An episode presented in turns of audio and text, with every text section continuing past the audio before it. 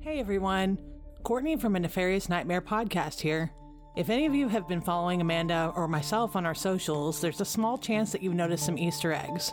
A movement has been occurring at least since May of 2022, and even before that. If true crime fascinates you and you want to learn about deviant behavior against those deemed extra vulnerable, or delve into how it impacts the survivors and victims straight from the source, then be on the lookout and subscribe to a nefarious nightmare wherever you get your podcasts and be ready for something coming mid June 2023.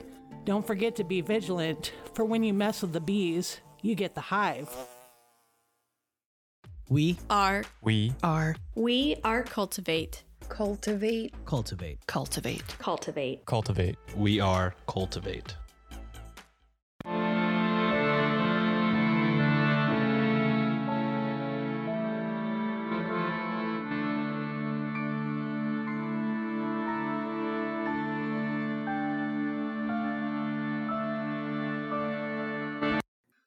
Hello and welcome to Ye Olde Crime, where we discuss the funny, strange, and obscure crimes of yesteryear. I'm your host, Lindsay Valenti, and with me is my sister and co-host, Maddie Stengel. Hello. Hi. How's it going? It is going. Yeah, I feel that in my bones. We were just talking about how we are both super tired hmm and we blame the moon. Yeah. When in doubt, blame the moon. hmm It doesn't rhyme, but it doesn't need to because it's Doesn't a, need to, because it's the moon. it's a core truth. It is. Tides and whatnot, Yeah. gravity, stuff of that nature. hmm Yeah. So it is the first episode of the month, which means it is time to shout out and thank our lovely patrons, Oh my Tom and Shinnifer. So thank you so much for continuing to support our little podcast on Patreon. Thank you. If you would like to join their ilk, you can do so over on patreon.com slash ye old crime podcast. And in case you're new here, that is old with an E at the end of it. Mhm. And it is also the start of Pride Month. So, once again, we will be donating the proceeds of our limited edition Pride merch over on our TeePublic store to Outright International. Yay! Woo! And sticking with that theme, we are going to be Mhm. discussing the Molly Houses of London. Ooh, intriguing. Is this going to be sad? I don't think so. I never know with you. I know. like, I know. Hey, it's Pride Month. This is all about death. like, Yeah, I feel like every time we sit down to record, it's like rolling the dice. You never know. yes. It sounds great, and then it could just be like, and then there's a pile of dead babies. And Right. then you're like, why? It's like this woman with a really amazing name, and she's like the worst fucking person that ever lived. Like great, great. And you're like, why are you doing this to me? Cool, cool, cool. And I'm like, I don't know, because I like pain. No long pigs, right? No long pigs in this episode. You're in the Good. clear. Thanks.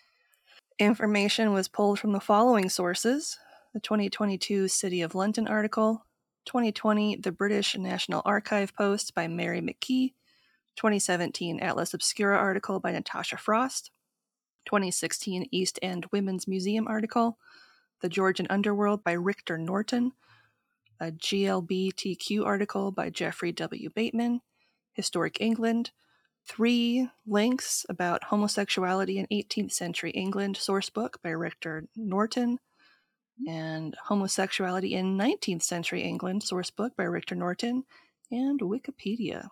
Nice. And links to all of these articles will be included in the show notes. If you want a playlist of all our episodes on YouTube, click the link in our show notes or in our link tree and subscribe today for not only a list of our full catalog, but a separate list as well, just of our Can You Crack the Cramp Word segments. As I mentioned, it's the start of Pride Month, so we plan to cover cases involving people, places, and events that make up the rich history of the LGBTQIA plus community. Mm-hmm. And in the words of our good friend CJ, it's not a crime to be gay unless you're a murderer. So, Fair. And even then, it's like it's because you're a murderer. It's not. It's because you're a murderer. Yeah, exactly. So that's just to set the tone for this month. We are not saying that it's not okay to be gay. It's just, we're just setting the stage. So today, we're going to be discussing the fascinating history of the Molly Houses of London, which are the earliest iterations of what we today would consider a gay bar. nice. So, in the 18th century, a Molly house was anything from a coffee house to an inn or a pub in which Mollies or Malls would secretly meet to socialize, live, and have sex. Molly at this time was slang for either a gay man, for a lower class woman, or a female sex worker. Interesting group of people. Yeah. In this context, it's going to be for gay men. Okay. In fact, the word Molly comes from a Latin word that means soft or sissy. Hmm. Okay. Makes sense. It began to be used to describe gay men who were seen as quote unquote male hooers. Hmm. I was just gonna say like softer. Yeah. I I would prefer to be like you know you're just kind of softer. Yep. And that's why I called you that. Not like you're a whore. Yeah. I'm gonna call you a Molly. So I'm going to call you Molly. Yeah. Rude. However, in today's culture, being a Molly wouldn't necessarily be limited to just being gay. It could also include those who identify as bisexual or queer. Okay. But to eliminate confusion, I'm going to continue to note it as gay or homosexual the rest of this Okay. episode, just because that was the label at the time. And that was like the umbrella term that these Right. others fell under. If we want to do a sort of like short cramp word segment, there is a whole language that was used in the gay subculture of the 18th century. Oh I want to know all about it. This is like a snippet of what I was able to find. Is it similar to like how we are slang now? A little bit, yeah. Wanna Okay. So the term caterwauling Mm. was used to describe when men would go out cruising for a good time. Nice. When a man found another man who was interested in having sex, it was referred to as picking up a trade. Mm. If both parties agreed to have sex, they were making a bargain. And if it was a case of engaging with a homosexual sex worker, it would be called to bite a blow. Interesting change from being more businesslike to that. Not, yeah. The act of sex itself was Mhm. called to endorse. This is so business forward. It's so fun. Yep. I went I went for a bargain and endorsed. Yep. Product. Which was loosely based on a boxing term, but essentially it just meant anal sex. Mm. So that is your your brief cramp word segment involving the gay slang of the time. Nice.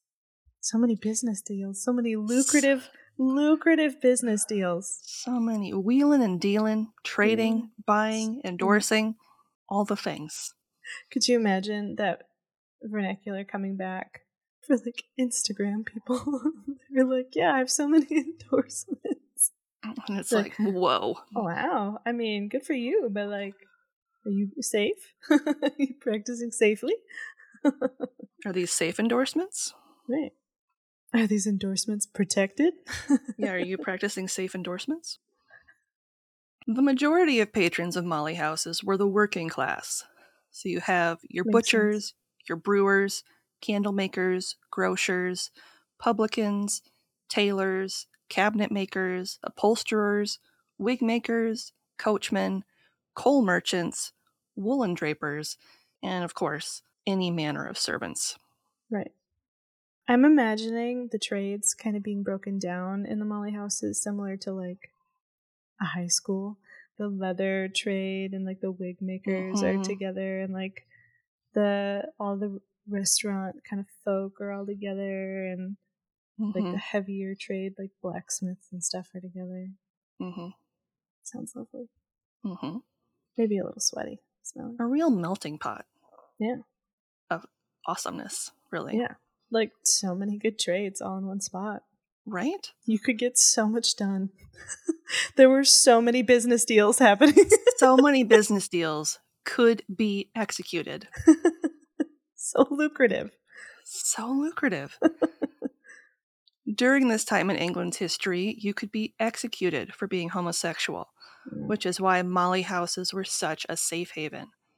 In a quote from the East End Women's Museum, they state, quote, the legal records document investigations into about 30 Molly houses during the course of the century.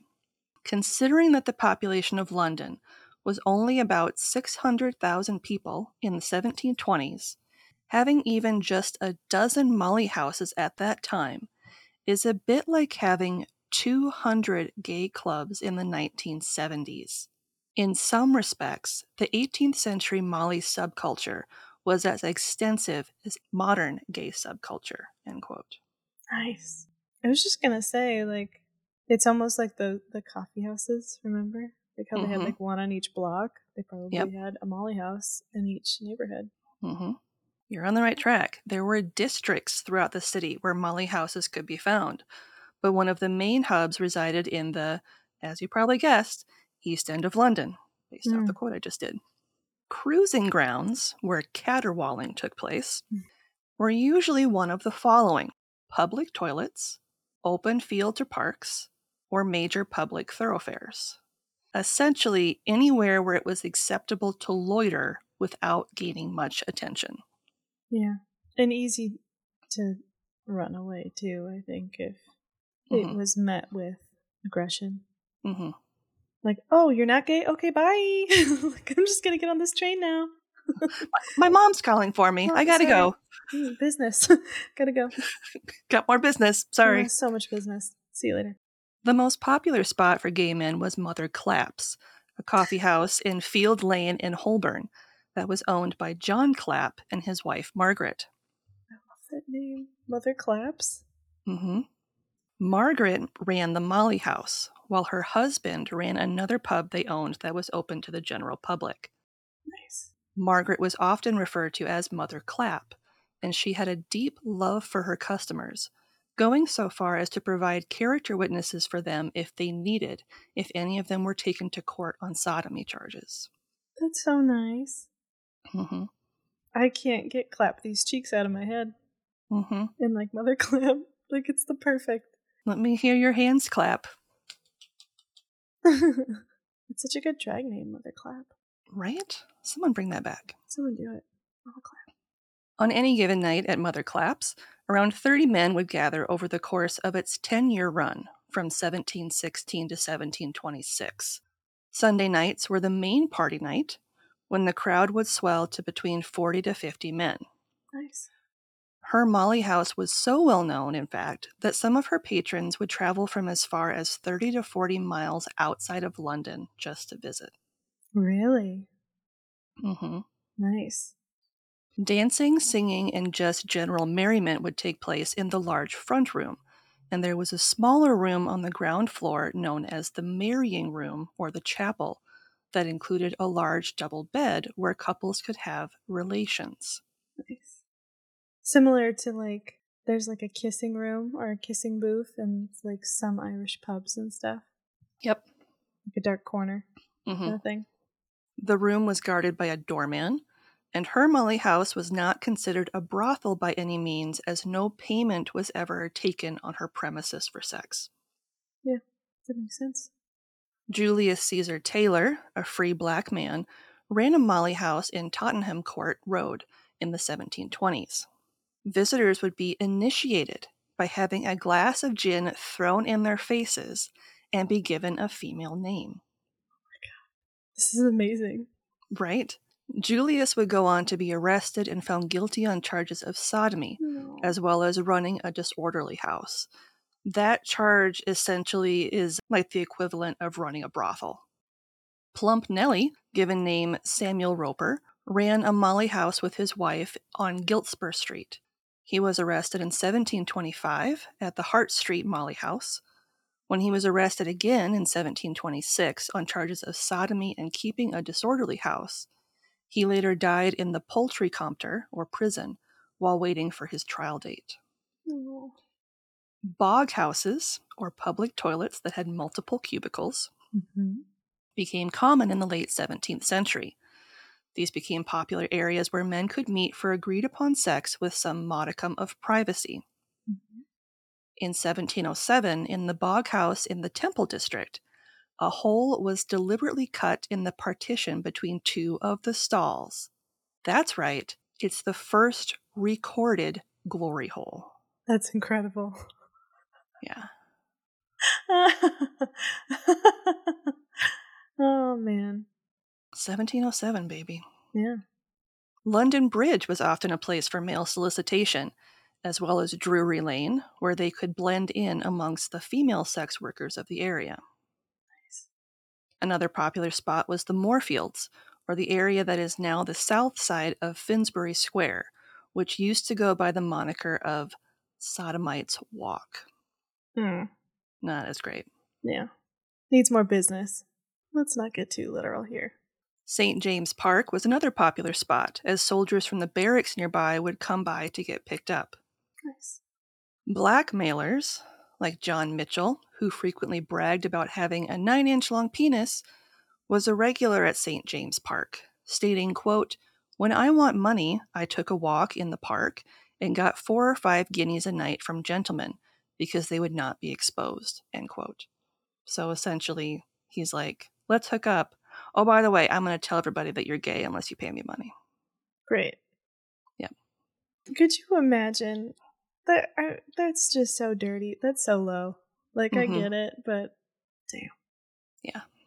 Two other men, Thomas Brown and his brother, a soldier named James, boasted about picking up and blackmailing 500 men in Birdcage Alley in St. James Park in the early half of the 1760s. My God. So that's like 100 men a year, roughly. You may be wondering how one solicited without being too obvious. One standard technique was to pretend to urinate in public, usually facing a wall, and wait until someone approached to strike up a conversation about, of all things, the weather. Oh, of course. Other methods of solicitation included sitting on a bench and patting the back of one's hands. Or, once a partner had been selected, they would poke a white handkerchief through the tails of their frock coat, waving it about as a signal to have the interested party follow them into some bushes off the path. Oh my God. This is like a little cartoon. It's so cute. It's so cute. Could you imagine? You just see some man like wiggling a finger through. I love it. like, sir, do you need that mended? no. Don't go while you're bothering me. I'm securing a business deal. Leave. I'm conducting important business. Some gay men of the day didn't hide the fact that they were just men interested in other men. John Twyford shared in 1745 that, quote, he loved a soldier as he loved his life, end quote. Aw. While Richard Manning was arrested in 1745 and served six months for participating in mutual masturbation with his partner. Wow. Six months for that. The very day he was released, he tried to pick up a man on Fleet Street and was promptly arrested and sent back to prison for a 12 month sentence. That's so awful.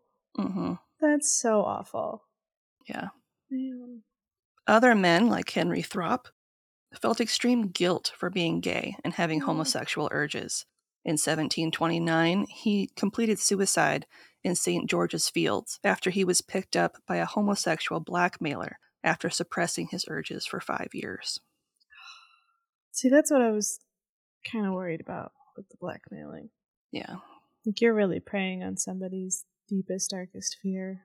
hmm Most Molly houses were ale houses, and many of them were open to the public, but had one or two private rooms in the back where Molly's would gather, such as the Royal Oak. The Royal Oak, which sits on the corner of St. George's Square and Pall Mall, even had a small room referred to as the chapel. Getting married in the chapel was code for having consensual sex. Nice. Not all Molly houses were run by gay men. at least three were run by married men and women, like Molly Claps. Yeah. Mama claps. Mama Claps.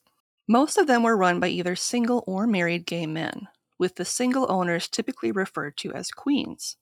I love that.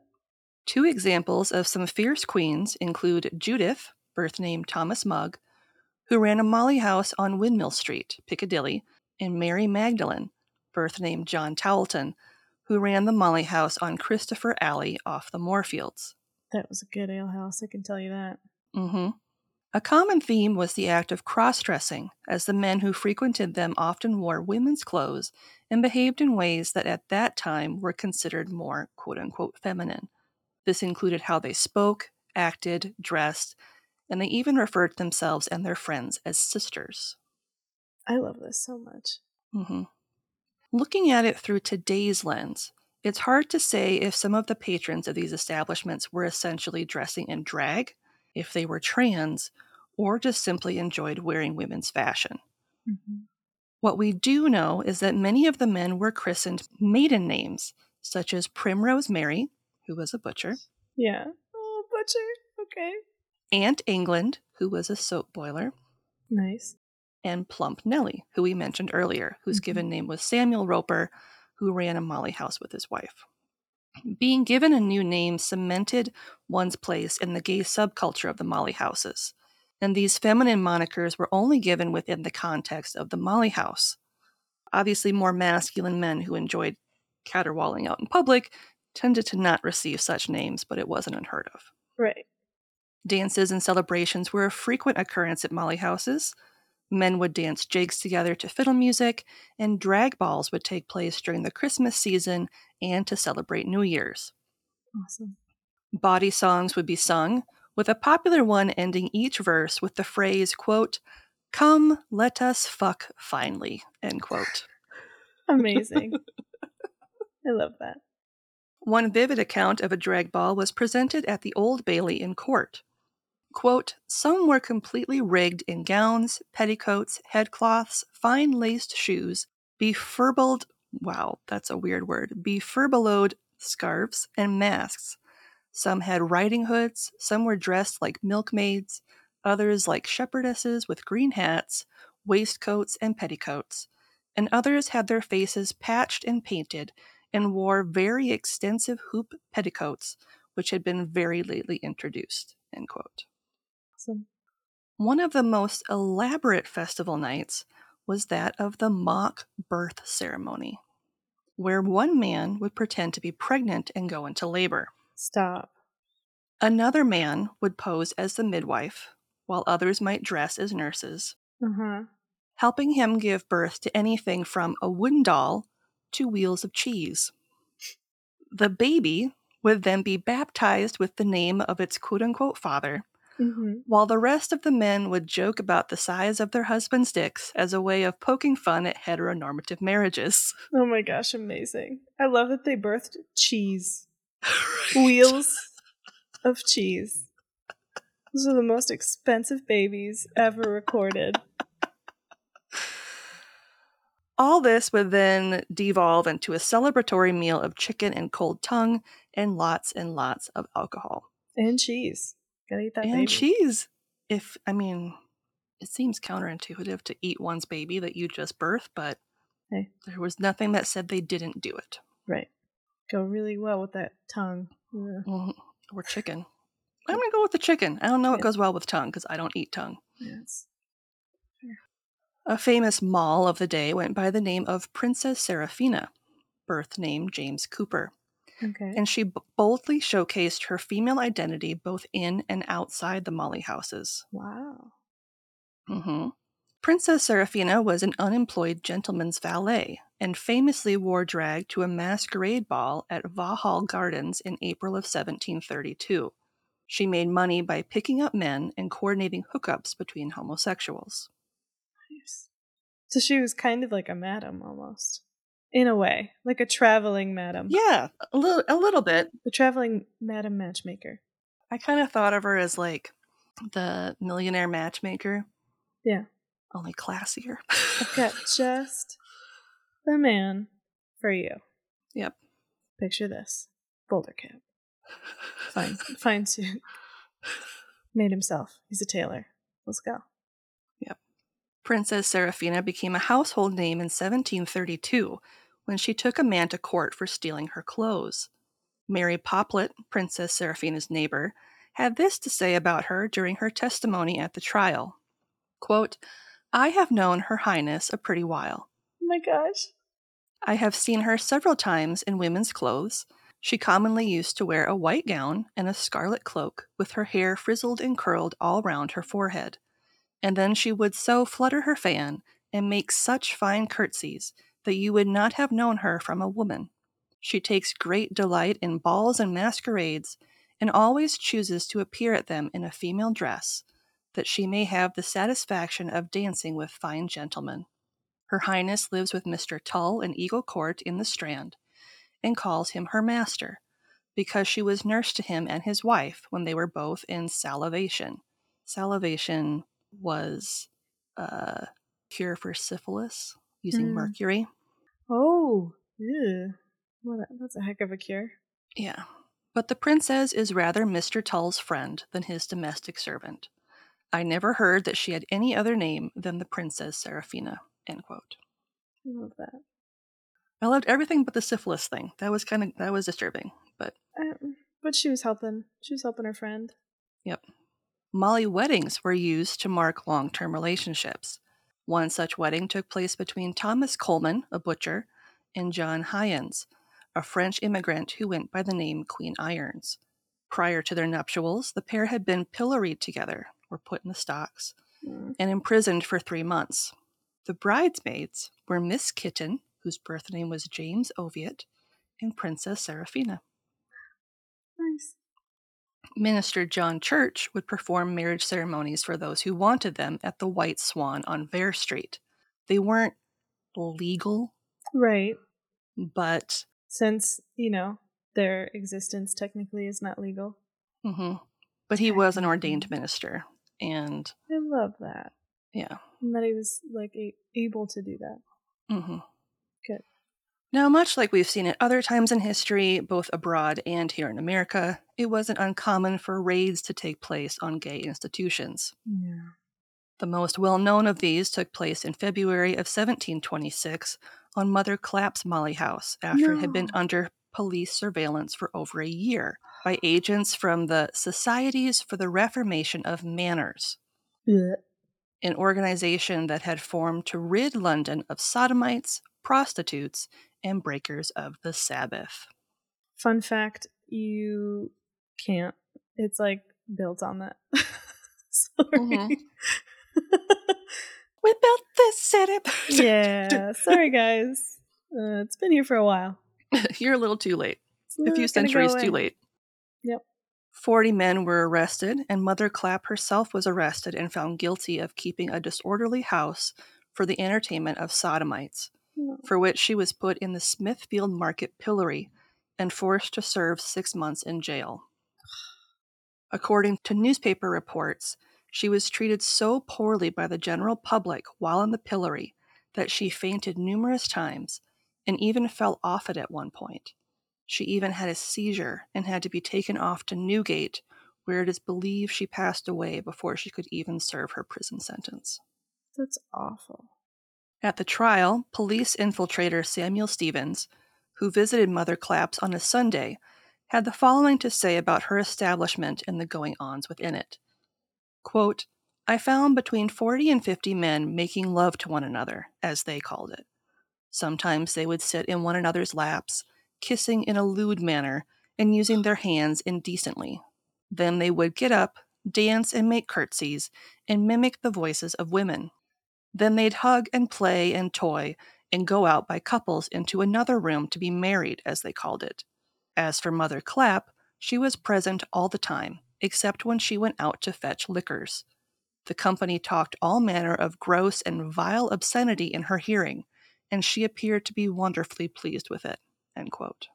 Yeah, she's not a monster jerk.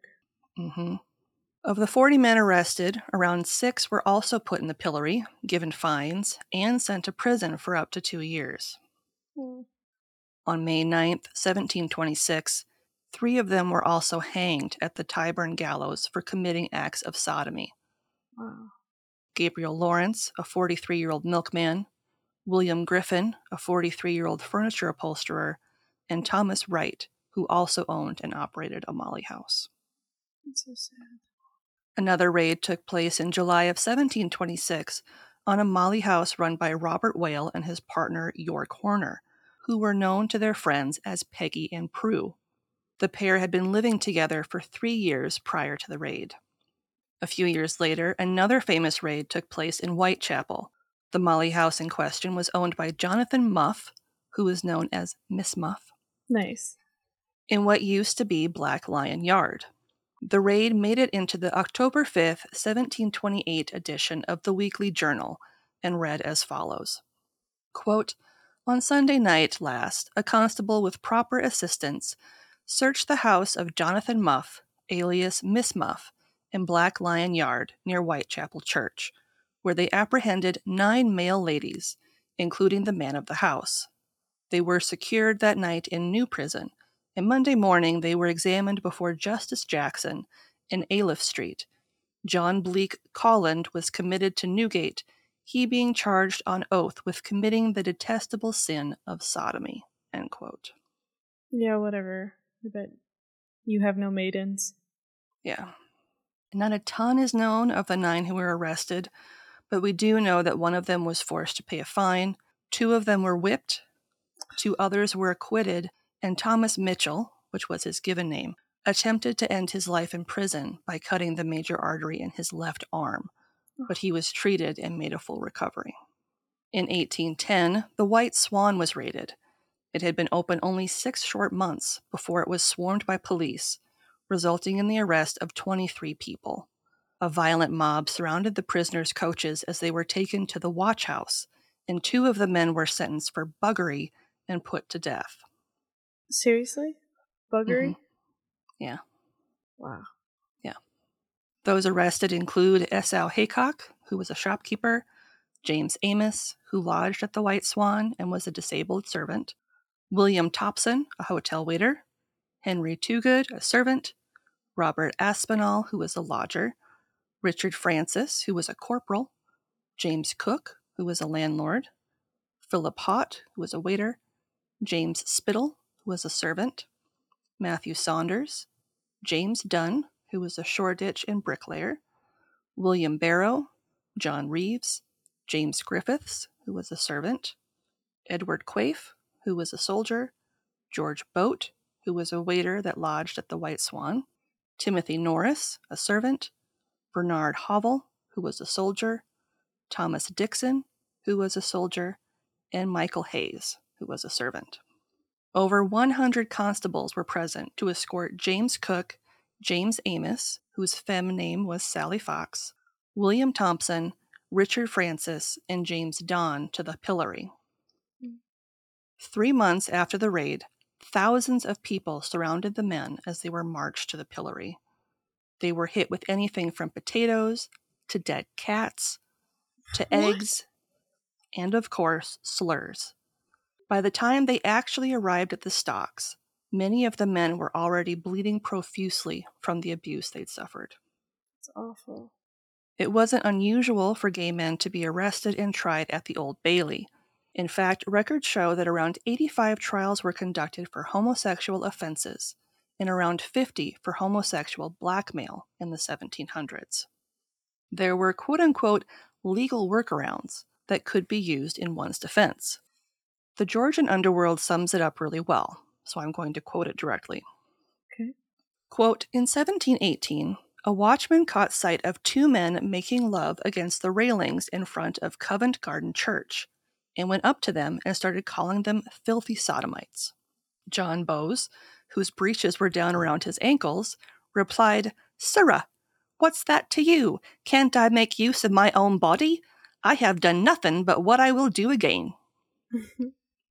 This was in accord with the typical Enlightenment philosophy that sexual pleasure was a personal area that the law had no business meddling with. There was Okay. even a serious public debate in the newspapers in 1772 when a number of respectable people argued that sexual relations between men should be legalized as long as they take place between consenting partners over the age of 14, the age at which a boy became an adult. End quote. Nice. Very, very forward thinking. Probably Right? too forward thinking. In the 18th century legal system, the act of sodomy was considered an assault under the Buggery Act of 1533. Okay. The Buggery Act of 1533 was passed by Parliament during the reign of King Henry VIII Great. And is the first law where men having sex with men was punishable by fine, imprisonment, or death. Even though the majority of the trials that took place involved sex between two consenting adults, consent wasn't considered a legal defense. Just another glowing aspect of Henry VIII's Mhm. reign. Yep. Great guy. Fun fact under the Buggery Act, acts that would be considered anal sex were viewed on the same tier as bestiality. And you cannot tell me that people on the royal court never partook at all. Yeah. Yeah. Yep, yep, yep. Can't tell me that. In 1861, the death penalty for sodomy slash buggery was repealed and instead replaced with legislation around the act of gross indecency. Okay. Although it's still not great, it did take the death penalty off the table as far as punishments were concerned. If the mob didn't kill you first. Yeah. But legally, you couldn't be killed. So, small mercies. Molly houses weren't limited to London, and drag balls weren't limited to England's capital either. One famous event that took place in Manchester quickly drew the attention of police officials. On the night of September 24th and 25th in 1880, the Temperance Hall in Hulme was rented out by a group of men for a private event. If the police found out that it was an event for same sex dancing and intimacy, it would immediately be shut down. So it was purposefully held in the working class area of Manchester. Okay. Attendees were required to use a secret knock in order to gain admittance, and the pianist that was hired for the event was blind, making him unable to act as a witness should the event be raided by police. That's incredible. As you could probably guess, it was raided by Detective Caminada, who had been keeping several gay men in Manchester under surveillance for quite some time. Rude. After sharing the password sister in a high pitched, overly feminine voice, Rude. he and the rest of the police force burst into Temperance Hall and arrested 47 men in fancy dress and ball gowns. Some of the assembled party were even doing a rendition of the Can Can. Come on. Right? This is so rude. They worked so hard getting those dresses. They might have even made them themselves. Mm hmm. Just let them have their moment. Mm hmm. I bet they looked fabulous. I bet they looked amazing. The magistrate that passed down judgment the next day let them off pretty lightly, requiring a fine of 25 pounds, or around 2,400 pounds today, My God. as well as assurances that they would be on their best behavior for one year. Whatever. Yeah. Regardless of what you may think of Molly houses today, at the time they provided a safe haven where men, gay, queer, trans, or bisexual alike, could form relationships, friendships, and even found families amongst others who accepted them for who they are. It's so nice. I'm so sad that about Mama Clown hmm and everyone Yeah. else. Like Yeah. some of them just got charged money, and others died horribly. hmm And I think for for that it was like, It was just whoever charged you. yeah, it was just the luck of the draw. Like Mhm. some people were like, whatever, you're just gonna go stand in the pillory for a while and it's fine. Others, you're gonna pay a bunch of money. It stinks. Yeah. I did think it was fascinating. I think my favorite thing was the glory hole. Yeah. That was I I chuckled pretty hard when I read that. I was like, this is amazing. That's awesome. This is a fun fact that I will always have. Do you think they also carved like what what it was in it too? Insert ye dick here. Right. Insert phallus here. Looking for more content? You can find us online at yeoldecrimepodcast.com. If you'd like to see pictures from this week's episode, not to mention bonus content and funny memes, make sure to follow us on Twitter at YeOldeCrimePod and on Facebook and Instagram at YeOldeCrimePodcast. On TikTok, of course you are. Follow us at YeOldeCrimePodcast. Go Ask Alice is a show intended for adult audiences. Holy shit. It's like stop. Yeah, she's disgusting. Jesus. Because adults want to learn too. The hoochie coochie. the power of silence. Noodling. I ended up on fan fiction. We jump down random internet rabbit holes and bring you the most wonderful factoids from our adventures in Wiki Wonderland. You asked me for a banger, you got a banger. It is gonna be so good. You guys are gonna love this story. Listen now, anywhere you get your podcasts.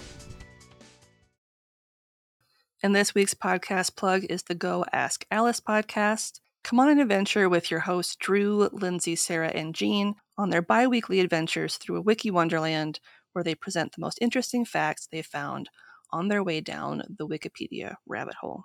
Nice. And we will have a link to their show in the show notes. If you're interested in ad free content, consider supporting us with a one time donation either over on Buy Me a Coffee or our Venmo page, both of which are in our link tree and in the show notes. If you'd like early ad free content, not to mention some bonus material, become a member of our Patreon today for as low as a dollar a month. And this week's listener question comes from the Ye Olde Crime Out of Context Twitter account. What? And they want to know Would you rather have to sing everything you say or sound like you've sucked helium for the rest of your life? Sucked helium. I don't live in a musical. I don't want to do it. I would rather sing. I love singing. I sing fake crap all the time. No. Not everything. I would get be so sick of myself. That's fair. I just do it so much now anyway that it would just kind of, I wouldn't have to change too much about what I'm already doing. That's fair. I think it would be super hilarious just to sound like I sucked helium all the time. Without actually sucking helium, because there's a helium shortage. Yeah. be mindful, everyone. Yeah. Do your part. Don't. Stop with all of the balloons at the gender reveal parties. There's a helium shortage. Just stop with the gender reveal parties. this is true. Li- Like, No, no more fire. very little good has ever come from those. Very little. Do it in cake format. Even then, some of the cakes are just horrific. I meant just like cupcakes where the filling is a different color. Yeah. Just because I like cupcakes. you know what would be really funny? What? If they just made it gray. And they're like, joke's on you, this is a gender reveal party, but we're not telling. Bye. Everyone's like, what does the white filling mean? means that we don't know and you don't either. we just wanted stuff. Thanks for the gifts. Get out. They throw down a smoke bomb and like waddle really fastly out of the room. Where'd she go? also, the color gray. So, what's something good you'd like to share this week? I've been trying to think of something. This week was really hard. I had a really hard time. I'll say this. My something good was I recognized I needed help Mm-hmm. and I started antidepressants this week. So, my something good is I stopped white knuckling life and decided to ask for help and see what my options are. And now I'm starting something new and we'll see what happens. I'm proud of you. Thanks. Asking for help is the first step.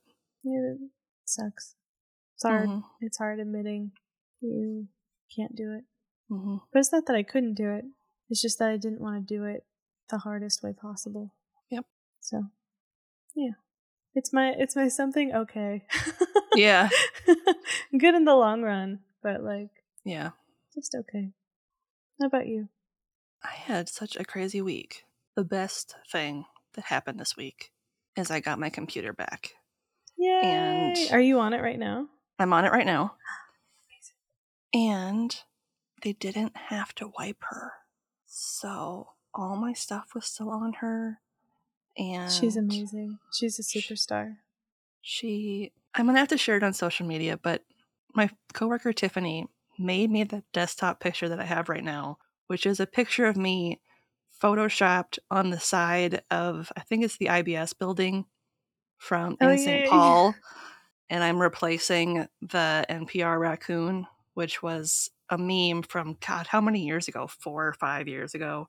Something no, like it that. happened during the pandemic, didn't it? Because that's part of the reason why it blew up.